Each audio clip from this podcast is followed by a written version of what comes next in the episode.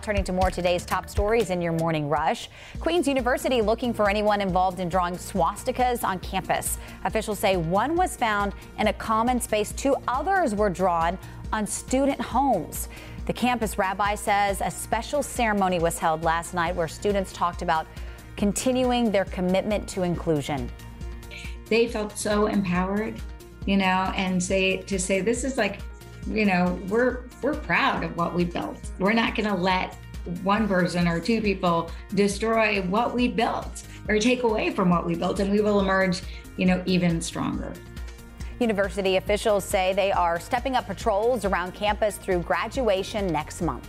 The Catholic Diocese of Charlotte appealing a court case ruling after accusations it violated workplace sex discrimination laws. This originally happened after Charlotte Catholic High School fired drama teacher Lonnie Billard. In May of 2015, Billard filed a lawsuit saying he lost his job after he announced his engagement to his same sex partner. A U.S. district judge ruled in favor of Billard back in September.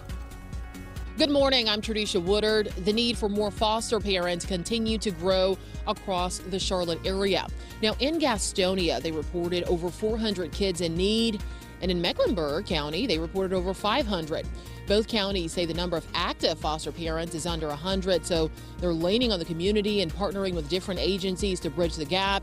Social workers are trying to spread awareness and encourage families to foster children.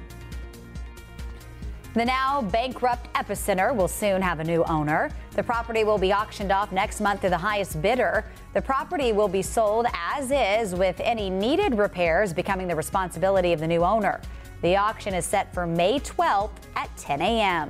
A Fort Mill man has pleaded guilty for his role in the U.S. Capitol riot.